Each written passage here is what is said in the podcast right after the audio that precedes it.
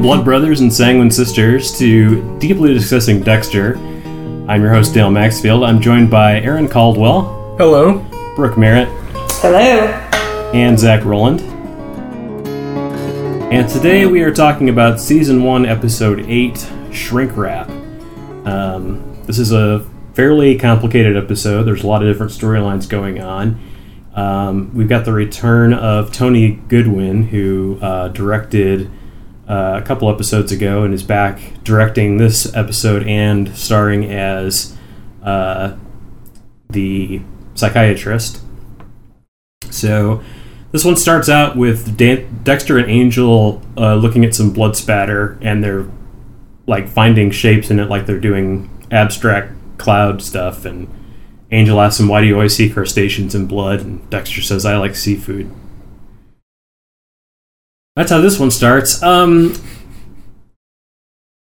the blood's from a woman who appears to have committed suicide with a gun, but Dexter thinks women are more likely to use pills or cut themselves, so he is thinking that it might be a, a murder that was staged.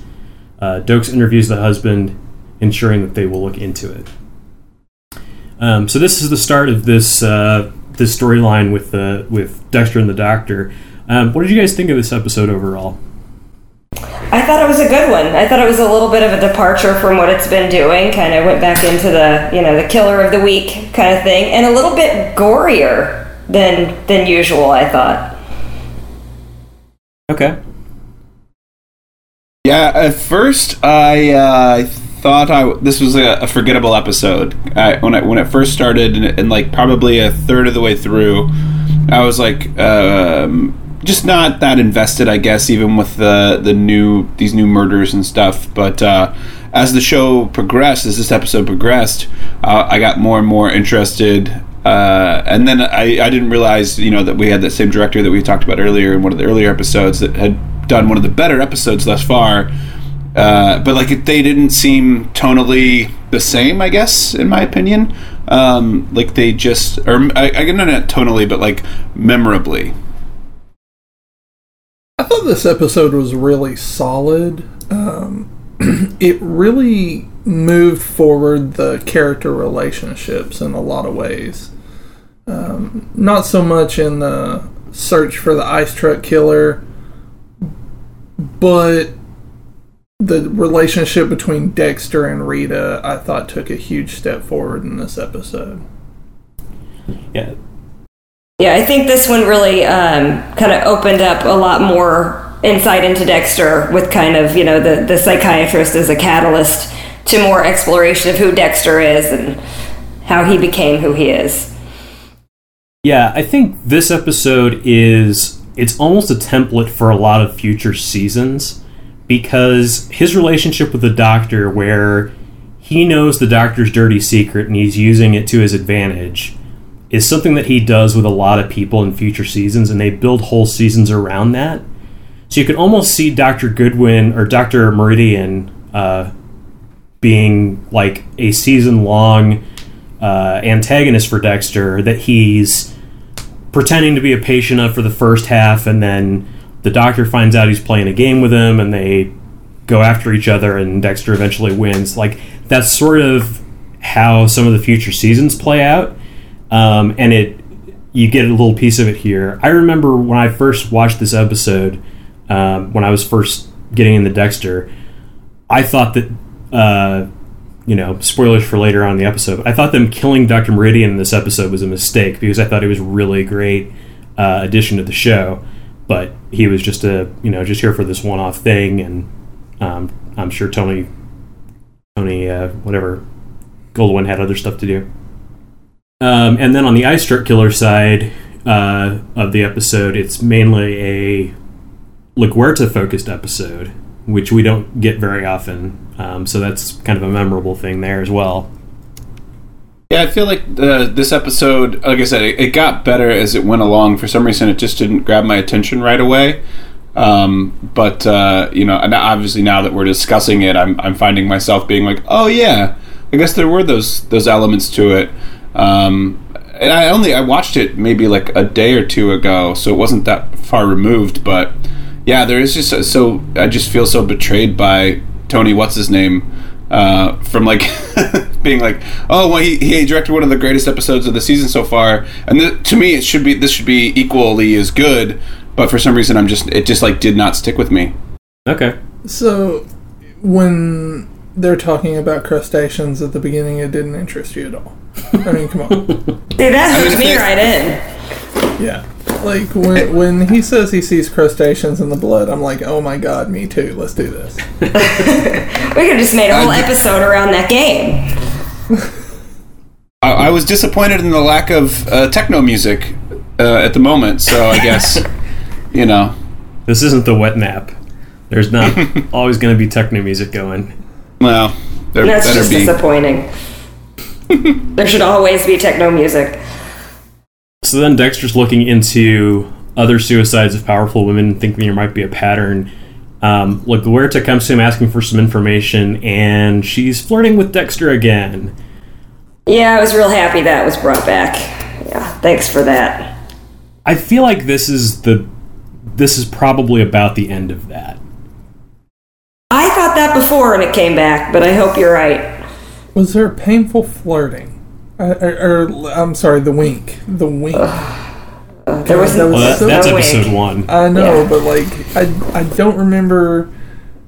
I, I guess the the flirting didn't come across to me because like I did not even remember them flirting in this scene. Maybe I tuned it out from trauma or something. I don't know. And rightfully so, because it's bad.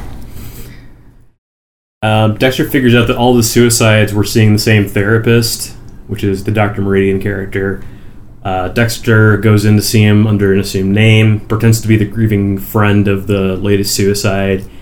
The doctor's really good at turning Dexter's deflections back on him, and Dexter starts answering questions honestly with lies of omission.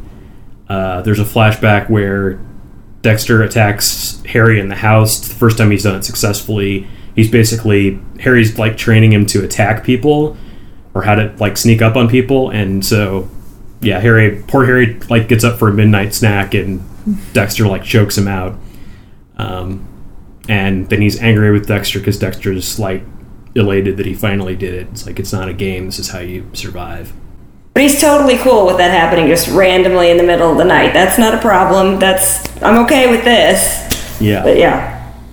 Okay. Also, uh, Harry's a cop, so like, uh, my I don't know. I guess maybe he's not that great of a cop. If his own son can take him out like that, and he's like not eh, ready for it, you know, Right. I don't know. I mean, I get the training, but at the same time, I thought it was funny that like, like, damn, I don't know. Most cops probably would have just shot. Well, he puts him into a hold super quickly, and I think that's why it's the first time he actually gets Harry down. Because as we've seen in a prior flashback that happened later chronologically, I think uh, he couldn't quite handle evil Denise Crosby right away, um, but he did handle Harry right away in this one flashback. So Well, also in this scene, uh, Harry Harry doesn't seem to be getting around very well, so this might be the start of his sickness. it's possible. Or maybe Dexter waited till he after he was sick when he was weak, and that's when he overtook him. Possible. What a dick! Yeah, I got you this time. How's that chemo going, old man? I would be super impressed if they really kept the continuity of the flashbacks consistent. Because it just seems like sometimes you you don't yeah you don't know what timeline what part of the timeline they belong in. But yeah, that'd be great, Aaron, if they really did if they focus in and be like, well, remember this actually comes before Harry gets sick, which is when he meets the nurse that he can't quite handle. You know, like it's Well, like it, is, it it is chronologically different because the Dexter in the taking him out flashback is played by that teenage character, and mm-hmm. Dexter versus Denise Crosby is Dexter in the emo wig. It's Michael C. Hall in the emo wig. Oh, So that is a later Yeah. incarnation of the of Dexter. yeah, that's true. Yeah, good good for them. Um, Dexter goes and interviews one of Meridian's other patients. He says, "I'm a so- sociopath. There's no hope for me." Which he says the other guy takes it as a joke, but Dexter is of course serious. Um, Dexter tells Meridian he thinks he's a fake. There's a flashback to Dexter getting bullied and then telling Harry that even though he wa- that even though he wanted to fight back, he walked away. but he still wants to kill them. Uh, then Dexter breaks into Meridian's office. He finds the hidden camera contents, deletes all the videos of himself, and then starts to look at the uh, women who committed suicide and finds out that the therapist was essentially talking them all into using guns to kill themselves after pulling them off of addictive drugs, which is like a super cowardly way to kill people. Yeah, so does that make him not necessarily, uh, you know, like I would say guilty of the the murders of these patients? Because I mean, if he's just coercing them into it as opposed to actually pulling the trigger, I mean, what what is that in a court of law? It's first degree murder. If if he's uh, if he's supplying them with an addictive substance and acting as their therapist, who's supposed to be in their uh, in their corners, their their their helper, their their uh, forget what the word is. He's supposed to be in their side, and uh, for him to take them off of medication and not give them some sort of a uh, a way to handle the depression around that, and then to actively say, you know, the easiest way out is, is to shoot yourself with a gun, and it's, uh, you know, some cultures consider it an honorable thing to do. Like he, he's very much telling them to commit suicide and giving them uh, physical reasons to want a way out of what they're going through. They're all miserable.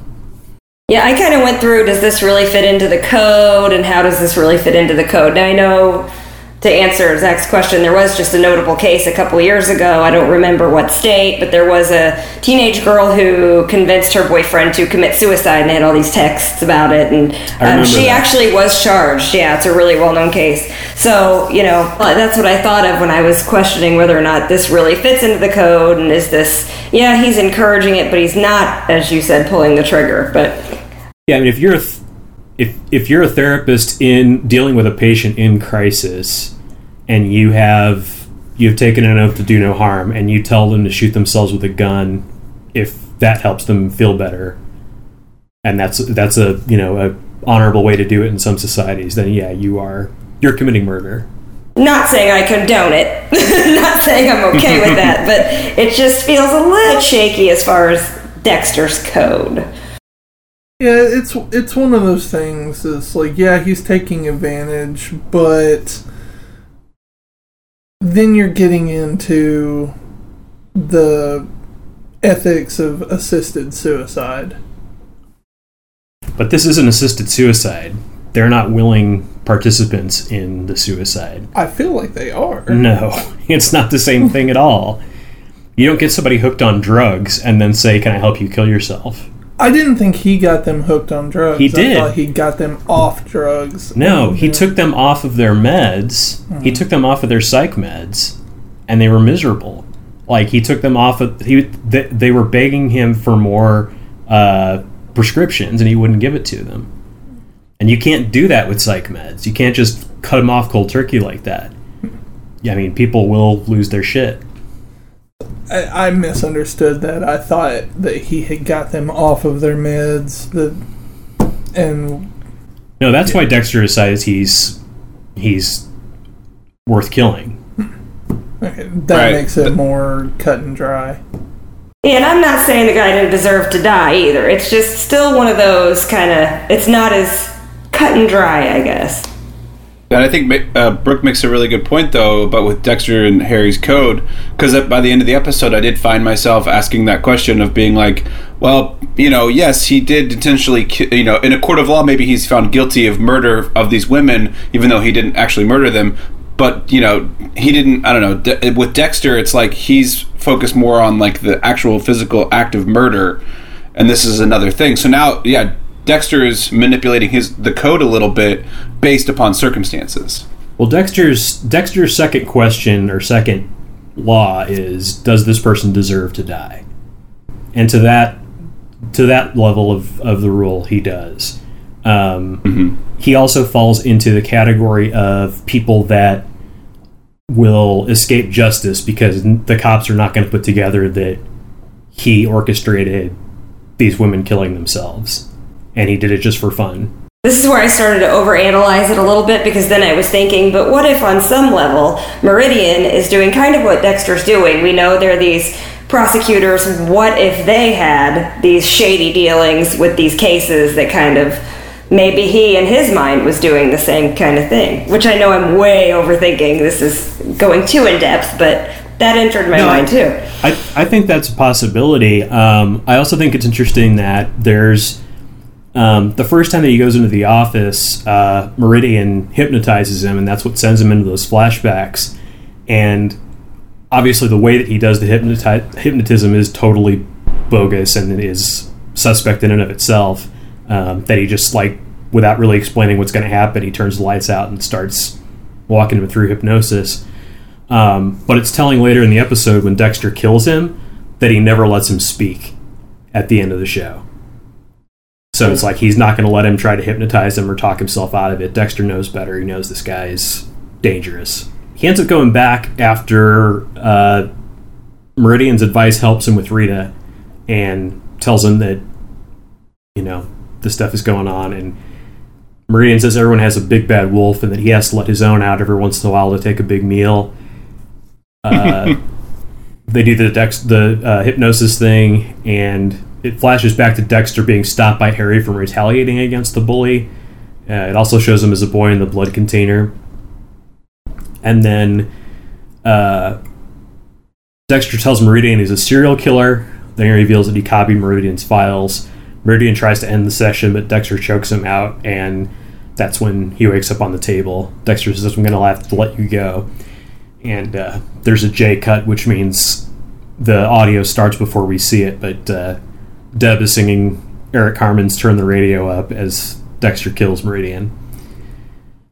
But yeah, I I, I found it really uh, really telling that this character, this really intelligent character that they set up, and this character that I actually thought would be a great longer term antagonist for the show, doesn't isn't allowed to speak in his death scene, which is odd for the show. They usually give that person some last conversation with Dexter. Dexter has some last, you know, you know, well, if that's not going to work, sort of speech with them. Uh, but he's he's not going to mess with a guy who can hypnotize him. Yeah, I didn't even really catch that, but you're right. And the guy who knew how to um, get Dexter to open up and who Dexter was actually in an odd way able to connect with. Of course, he doesn't want him to talk because, you know, he's just, who knows what he's going to get out of him in addition to the risk of being unwillingly hypnotized again. So, good catch. Didn't even think about that. to the point that uh, Dale mentioned earlier about Dr. Meridian being a coward in the way he, he kills these women, he is also one of the very first people that you see on Dexter's table that just is completely shaken by the experience. Like normally they're angry or they're like, you know, just accepting, but he was like shaken, completely terrified. Yeah, he's not a he's not a hands-on killer, Yeah. right? He he kills from his his office one hour a week. So Yeah, I noticed that as well. There was a lot more terror than what we typically see. yeah, I really like Tony Goldwyn in this. or I wish he could have been in more stuff, but You can always watch him in Scandal, but it's not quite the same. I've seen some of Scandal. I don't didn't care for it very much. I didn't Yeah. get very far into it.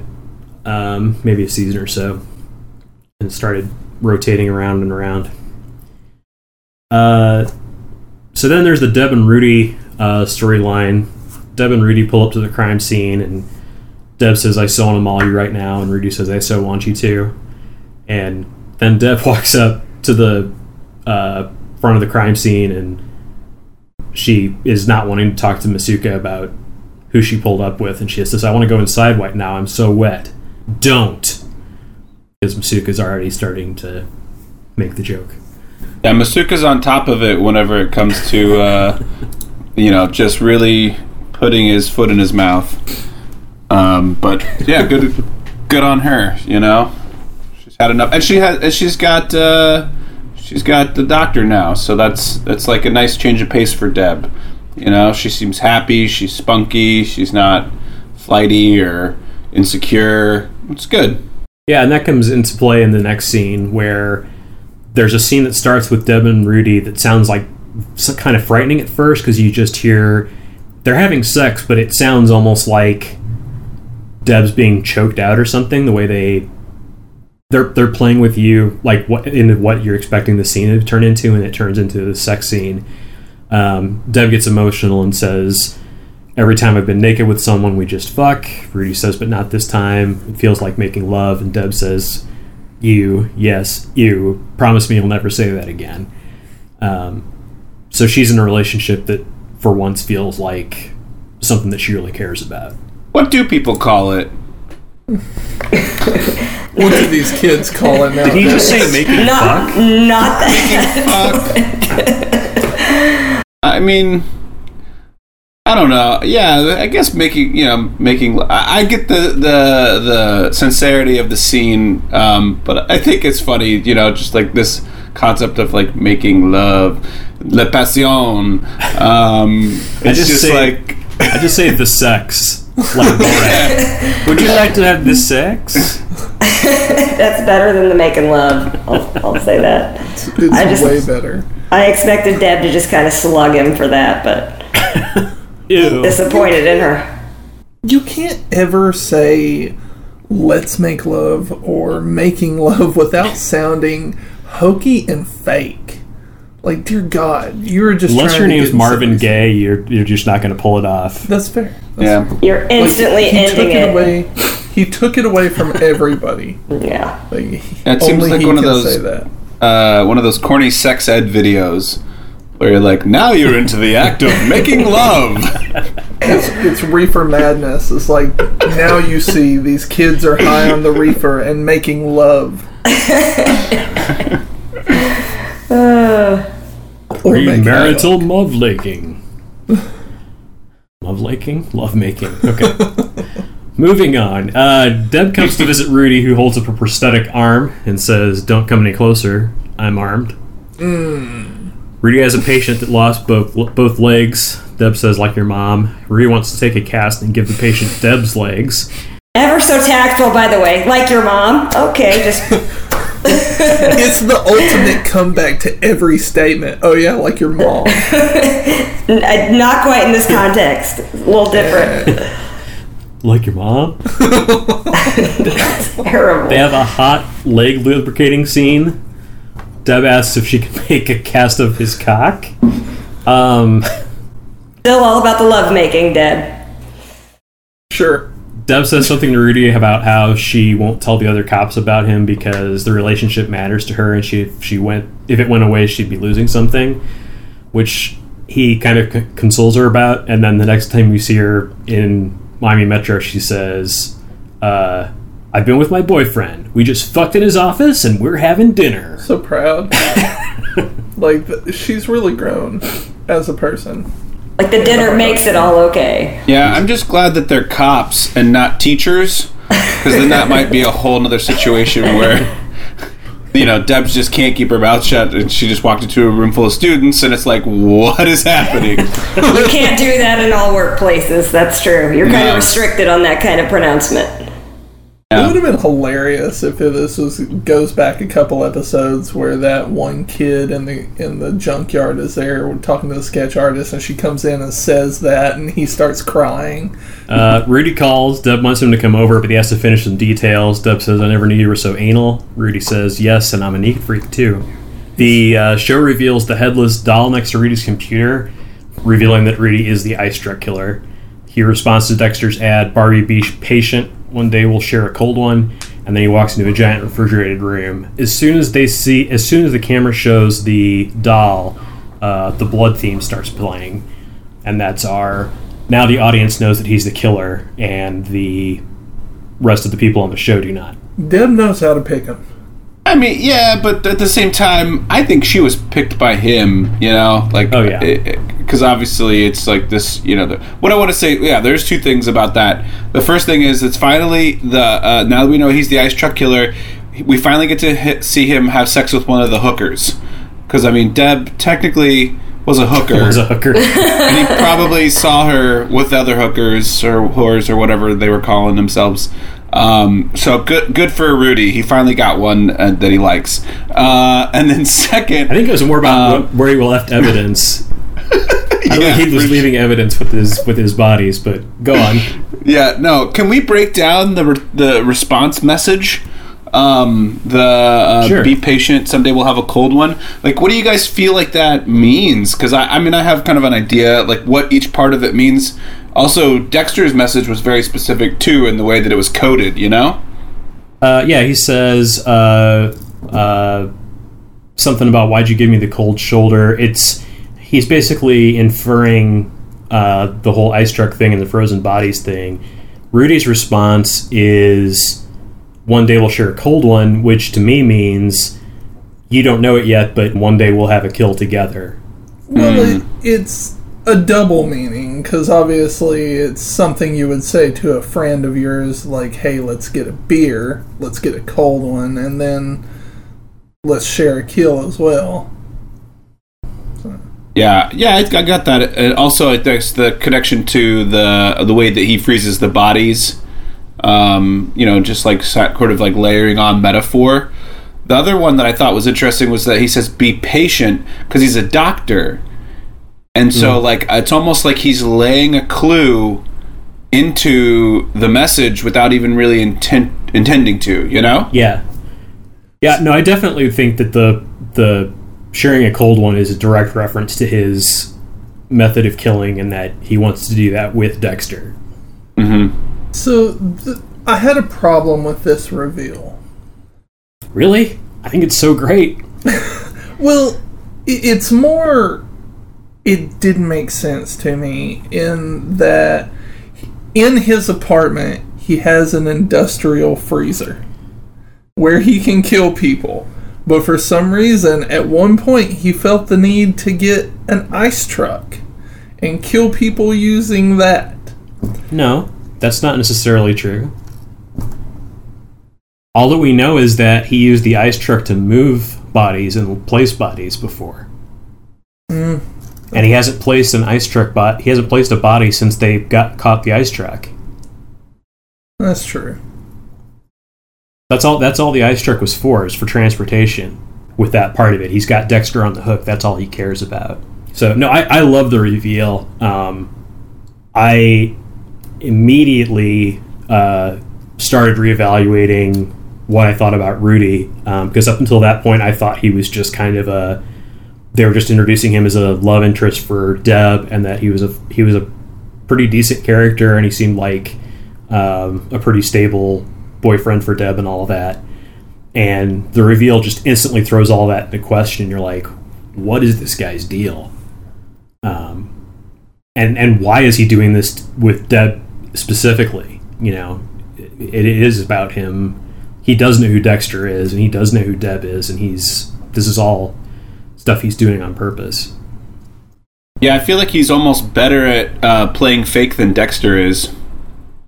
Mm-hmm. He is.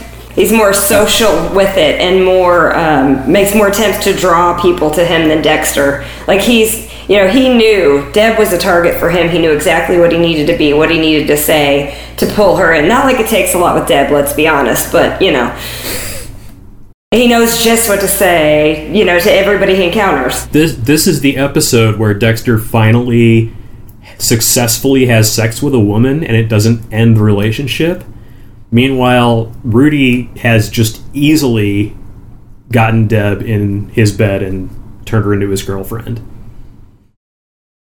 Well, you know, she says I've never felt this way before, but then we go back to when she had that one date with the the guy in one of the early episodes, and then she was really crazy about him too. But somehow Rudy knows how to play Deb exactly like he needs to. Yeah, and, well, she was very high school in that episode too. It was just very like kissy kissy kind of stuff instead of her saying things like, "I don't want to talk to my friends about this because if I lose you, then I feel like I lost something." Where everybody else was just kind of a kind of fun for her, and she doesn't care if people know about it. Are you saying lip syncing Eric Carmen songs into a trophy is high school?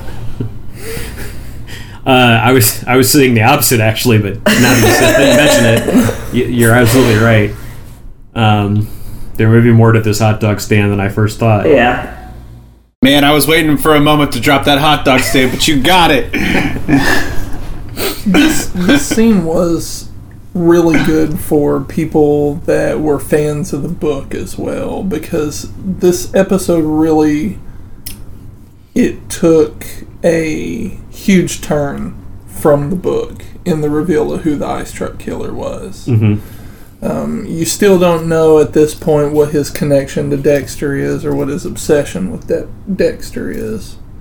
But in the book, the who the killer is is it's not revealed up until the very end and you you still got 3 episodes left.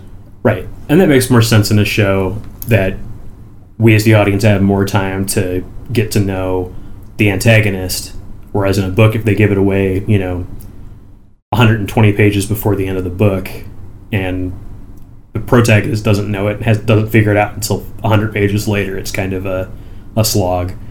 Yeah, I'm just saying, like as as a fan of the book, the original book, um, this it it floored me. I was like, oh wow, I wasn't expecting it so early, Mm-hmm. and, and so uh, it, it worked on a bunch of different levels. Well, yeah, and when we get to the when we get to episode nine, especially, it's super important that we have that information before episode nine because there's a whole bunch of double meanings that we can read into things now that we know that information. True. Yeah, I, I like that the reveal comes a little early on in the episode in the season in this episode.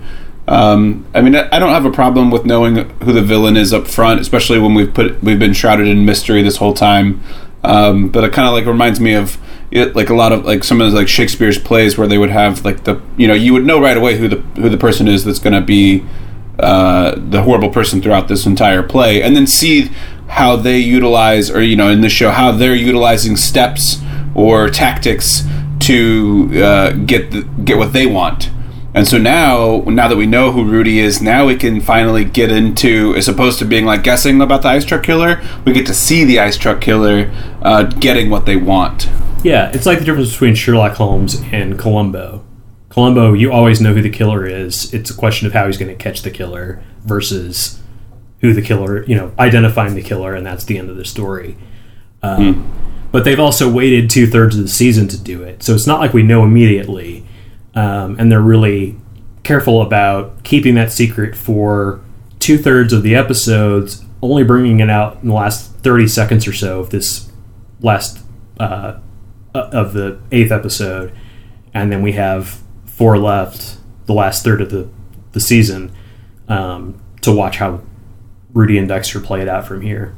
Yeah, I think they picked a good point to drop that in, like you said, so we can see kind of the cat and mouse. Now that we know, we can see how Dexter processes and how he figures it out, and kind of watch the missed cues and what you know what what he's missing that Rudy is doing, and kind of analyze it that way. I think this was the perfect spot, and also good for fans of the book who were following after reading it, because then you get a little kind of a surprise there by getting it a little sooner too. Yeah, and it also helps explain why uh, why they couldn't keep Doctor Meridian on beyond this show because it, it would have just gotten too messy. There'd been too much going on. It was also super refreshing because, gosh, I think the last two, maybe three episodes, the Ice Truck Killer has been a non-entity, Yep. Yeah, it's just kind of happening in the background. unless you consider the Neil Perry stuff. Yeah. Yeah, I mean, well, that's where the investigation is for those episodes, um, and this one. This is the this is the end of the Perry storyline, but um, but first let's talk about Rita. Um, Dexter goes to Rita's where Paul is having a supervised visit.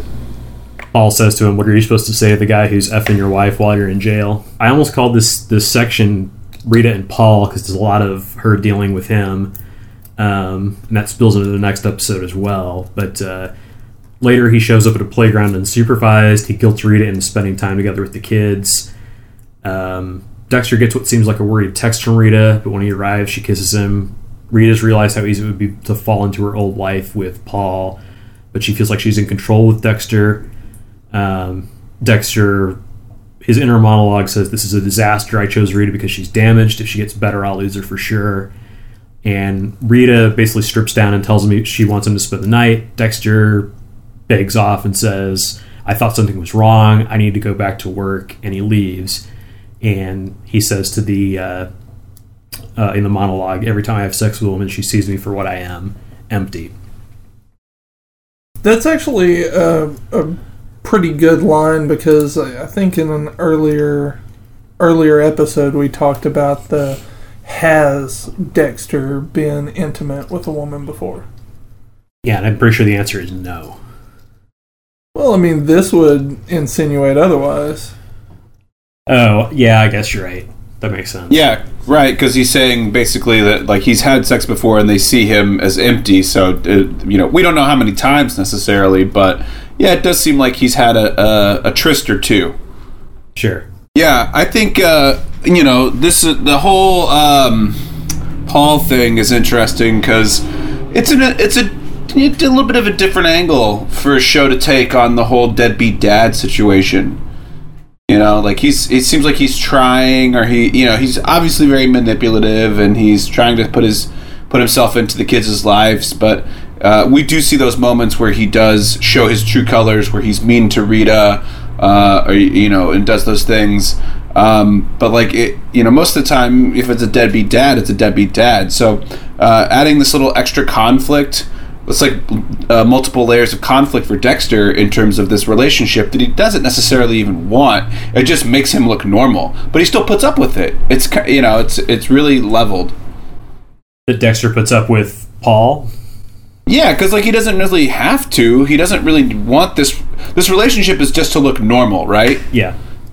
So, and if Paul's giving him attitude and problems and stuff, and I think Dexter might have even said that in an earlier episode where he's like, I could just walk away. This isn't my fight, or something like, you know, like something like that. But he chooses to stay because, I mean, like he says he's emotionless, but I think he does have some sense of feeling for Rita in, in, in the minutest way, but definitely there's something there. Yeah, I don't think he's aware of it yet. I think this this episode is kind of where he finds that. Um, In fact, in the next scene, actually, is where he kind of finds that he can actually connect with a woman sexually and not have her not have it blow up in his face, basically. A good a good portion of this episode has to do with Dexter and his ability to connect with people.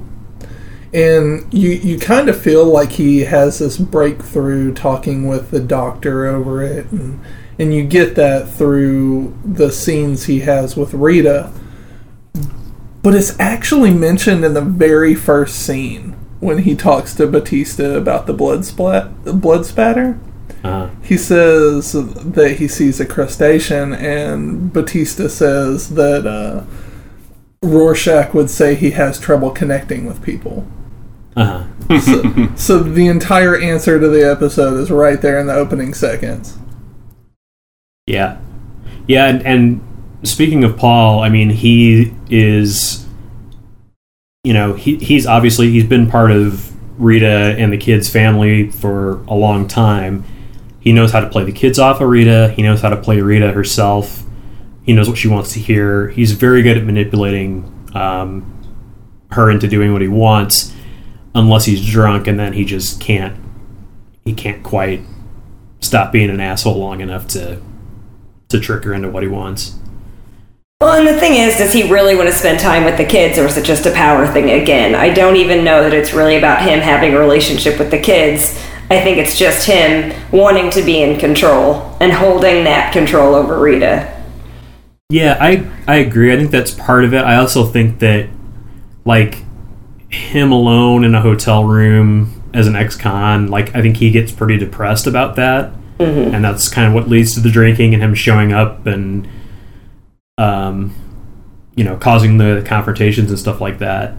Uh, I think that if he were, if he if he really were serious about getting back together with them in a healthy way, that he would, you know, follow her rules and and do what she needs him to do, and that, you know, honestly, at this point, you know, Rita Rita's telling Dexter that she sees it's easy for her to fall back into her old ways, but she's realizing too that, you know, Paul is trying to take control from her, and if uh, if she doesn't have Dexter there, then Paul gets her back. Um, if if he followed the rules even and didn't show that that ugly side again, if he was better about that, uh, he could easily get Rita and the kids back uh, through through guilt trips and manipulation and everything else just by uh, just by following the rules a little bit better. Dexter goes to Rita's and pretty much immediately screws her up against a wall. Um, he starts to look away, but Rita says, "No, stay with me." And they finally have real intimate sex, which Love is me. They make love. no, love. I said love. it right. real intimate sex, please. Um, Dexter's caught sneaking out, but Rita misinterprets it as him saving the kids from the explanation. He's surprised that Rita wants there to be a next time. And Rita says, "There's nothing you could ever do that would scare me away." Okay, Want to bet? that's that's sort of the end of their uh, their arc for this this episode. But yeah, I think that's that's the uh, that's the gift that Doctor Meridian gives him is the ability to finally to finally commit and uh, have intimate sex with Rita. The intimate sex. Love making. Intimate the sex. La passion. I mean, the, the tables have essentially turned because you know Deb used to be the one who'd just get naked and fuck, uh, and now it's like uh, she wants that love making with the doctor, and then Dexter is like, I don't care if you're wearing clothes or not. I'm going to pin you up against this door, and we're just going to have a good time having intimate sex. So, you know, it's it's it's fun. It's funny to see. This is a very sexual episode, everyone, and uh, and it's fun to see how they really play out these characters' desires, these sexual um, things that are happening to them, you know, or whatever it is. Even with the the psychiatrist too, the therapist. It's like even that guy's got some shit going on, you know. It you know, do you like the intimate sex? Because uh, the the doctor too, he is uh, the rapist. So there you go. Yeah. I will have one intimate sex, please. Just one. Oh dear. Um, so that just leaves the ice truck killer, um, which oddly in this episode with everything else that's going on, it's it's LaGuerta's uh, role in this episode is to keep the ice truck killer story going, and it's uh, basically figuring out that Perry is not the ice truck killer. Dexter tells LaGuardia it won't stick. Perry's not the ice truck killer. Dexter idly worries that the ice truck killer might end up getting blamed on Perry and cause the ice truck killer himself to disappear. He doesn't want that. Um, does an interview with Perry and starts poking holes in his confession. He says he wants a reporter there to hear, uh, to access, have access to him in return for helping her more. And then uh, does another interview. Perry tells her how she got promoted, uh, telling her she was in the right place at the right time on a case with Doakes, which he, he could only know if Doakes had told him or if he'd cracked into the firewall, which turns out to be uh, what happened. And then uh, uh, LaGuerta comes back, and in probably the weirdest moment of the episode, she shows up with a severed head and basically uses it to bully the guy into cracking that it wasn't him because he can't handle looking at the dead person, the the cuts, the uh, the head, um, which I guarantee there's no way that she had any kind of uh, authority to do that. But, Which is why Yeah, she it lies to makes interesting Matthews. television. Yeah. Uh, that's kind of funny though, because I mean that that does seem very extreme. But uh, that I think that uh, I just watched another show where an FBI agent uses um, evidence from a crime scene to incite a confession as well from from a, a suspect. And so I, I wonder if it if that is a real tactic that they are capable of using to some degree. A severed head is a pretty extreme degree. Evidence, yes. Body parts, no. Um, if she had shown him pictures, um, that would that would be legitimate, but we also, as an audience, probably wouldn't buy that that was enough to make him queasy by itself because we have all mm-hmm. seen crime scene photos and they're not that terrifying to look at. But I would imagine like her holding that head inches away from his face while he's cuffed to the table and unable to get away is a, a pretty scary thing to have happen to you. But we know she doesn't have a whole lot of scruples either. So how far would she go? Because going back, he he knew how to find her weakness when she was interrogating him. He knew to go for her ego by talking about how she got her position, and that really made her feel threatened. So it fits in with her character that she would go that extreme and extreme and go steal a head from somewhere and bring it in. Not not that that's probably a typical tap, tactic in real life, but it really fit because he pissed her off because he he attacked her ego and her confidence. Mm-hmm. He admits that it wasn't him to LaGuerta. She tries to tell Matthews that Perry lied, and the DA and Matthews still want to push on. And LaGuerta's like, "Okay, that's fine if you want. Well, you know, I'll support you."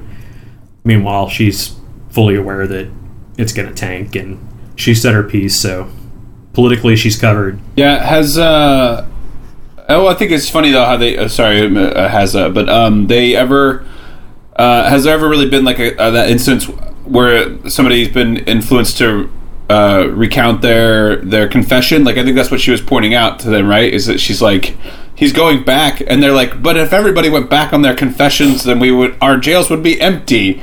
And Well, yeah, like, it's th- what they're saying is that if everyone that ever confessed to something recanted their confession before trial uh, was telling the truth, then they would never put anyone through trial.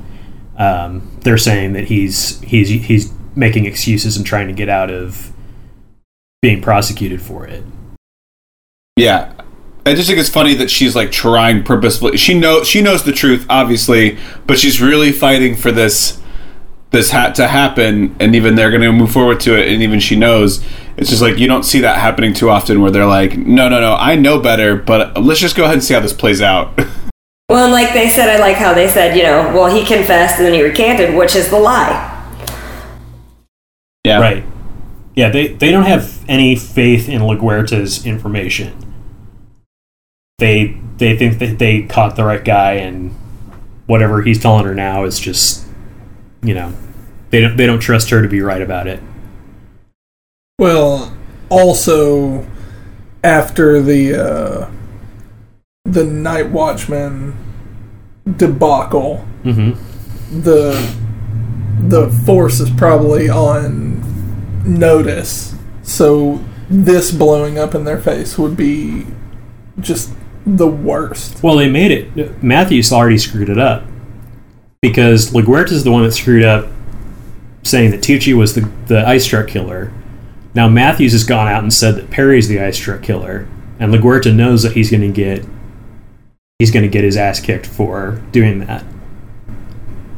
And so, as long as she as long as she said to him, you know, I know this isn't the right guy, but I'll back what your play is. You know, I'll back what back up what you want to do. You're my boss. Then you know, he's got enough rope to hang himself. So Tony Goldwyn, who played Dr. Meridian, was the director of the episode. He was also previously in the movie Ghost. He was on directed several episodes of The L Word. Uh, on Dexter, he directed four total episodes: two in season one, two in season two. And after Dexter, he was a director and lead actor on Scandal, playing Fitzgerald Fitz Grant. Uh, the writer was Lauren Gussis, who wrote one episode and appears uncredited in six episodes of Smallville.